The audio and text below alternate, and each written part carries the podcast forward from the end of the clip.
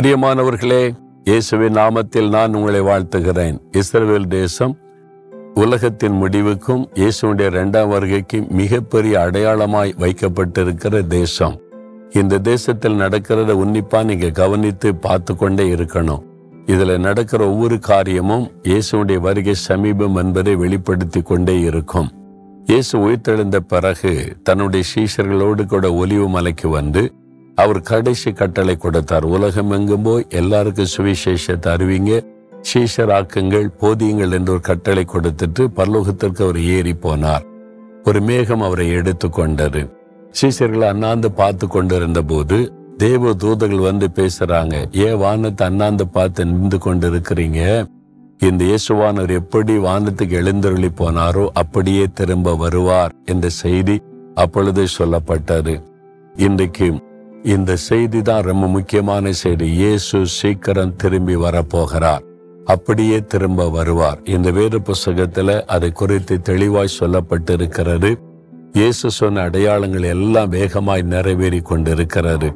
அப்ப கடைசி காலத்துல இயேசு பிரத்யட்சமாய் வெளிப்படும் போது அவர் பிரத்யட்சமாய் இறங்கி வந்து ஒலிவு மலையில அவருடைய பாதங்கள் நிற்கும் என்று வேதம் சொல்லுகிறது. அதனால அவர் சீக்கிரமாய் திரும்பி வரப்போகிறார்.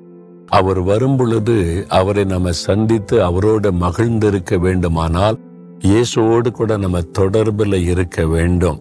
உலகத்தை விட்டு பிரிந்து இயேசுவோட இணைந்து ஒரு பரிசுத்த வாழ்க்கை வாழுகிறவளாய் இருக்க வேண்டும். அவங்க தான் மகிழ்ச்சியோடு அவரை சந்திக்க முடியும். அதனால அதை எதிர்பார்க்க வேண்டும். சீஷர்களும் அந்த எதிர்பார்ப்போடு தான் ஊழிய செய்தாங்க. நான் ஊழிய செய்வதற்கு முக்கியமான காரணம் எனக்காக மறித்த ரத்தம் சிந்தின இயேசு அவரினுடைய தகப்பன் அவருடைய விருப்பத்தை நிறைவேற்றும்படி ஊழியம் செய்கிறேன். இந்த உலகத்துல யாருடைய புகழ்ச்சியை எதிர்பார்த்தோ யாருடைய அந்த நன்மையை எதிர்பார்த்து செய்யவில்லை. எனக்கு ஒரே ஒரு காரியம் உண்டு. அவர் திரும்பி வரும்போது நல்லது உண்மை முத்தமான ஊழியக்காரனே நீ உண்மையா இந்த ஊழியத்தை செய்தாய். எஜமானுடைய சந்தோஷத்தில் பிரவேசின்னு அவர் சொல்லணும். அந்த ஒரு வார்த்தைக்காக காத்திருக்கிறேன். என் இயேசு திரும்ப வருவார். நான் அவரை சந்திப்பேன். அவருக்கு முன்னாலே போய் நிற்பேன். அவர் கொடுத்த பணிகளை செய்து முடித்த திருப்தியோடு போய் நிற்கணும். அது ஒன்றுதான் என் இருதயத்தின் வாஞ்சை. நீங்க நீங்க ஒருவேளை முழு நேர ஊழியத்துக்கு தெரிந்து கொள்ளப்படாவிட்டாலும் டீச்சரா இருக்கலாம் பேங்க்ல வேலை செய்யலாம் பிசினஸ் மேனா இருக்கலாம் ஸ்டூடெண்டா இருக்கலாம் நீங்களும் தேவனால் தெரிந்து கொள்ளப்பட்டு ஒரு குறிப்பிட்ட பணியை செய்ய நியமிக்கப்பட்டிருக்கிறீங்க. உண்மையா இருங்க சாட்சியா இருங்க இயேசுவை மகிமைப்படுத்துங்க இயேசுவுக்கு இந்த வாழ அர்ப்பணித்துக் கொள்ளுங்க. அப்ப இயேசு வரும் பொழுது நீங்க மகிழ்ச்சியோடு அவரை சந்திக்க முடியும். அவர் சீக்கிரமாய் வருகிறார். இனி தாமதம் பண்ணார் அவர் வருவது நிச்சயம் அவரை சந்திக்க ஆயத்தப்படுங்க.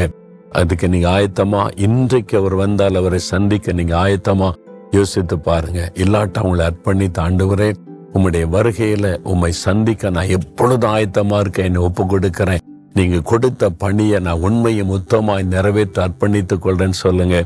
அப்ப மன மகிழ்ச்சியோட தைரியமா சொல்ல முடியும். இயேசுவே நீ திரும்பி வரப்போகிறேன். நான் அதை விசுவாசிக்கிறேன். உண்மையை மொத்தமாக நான் நடந்து கொள்ள என் அர்ப்பணிக்கிறேன். நீர் வரும்பொழுது மகிழ்ச்சியோடுமை சந்திக்க நீங்க என்னை ஆயத்தப்படுத்தி பரிசுத்தப்படுத்தி நான் எதிர்பார்ப்போடு காத்திருக்க எனக்கு கருபை கொடுங்க. இயேசுவின் நாமத்தில் ஆமேன் ஆமேன்.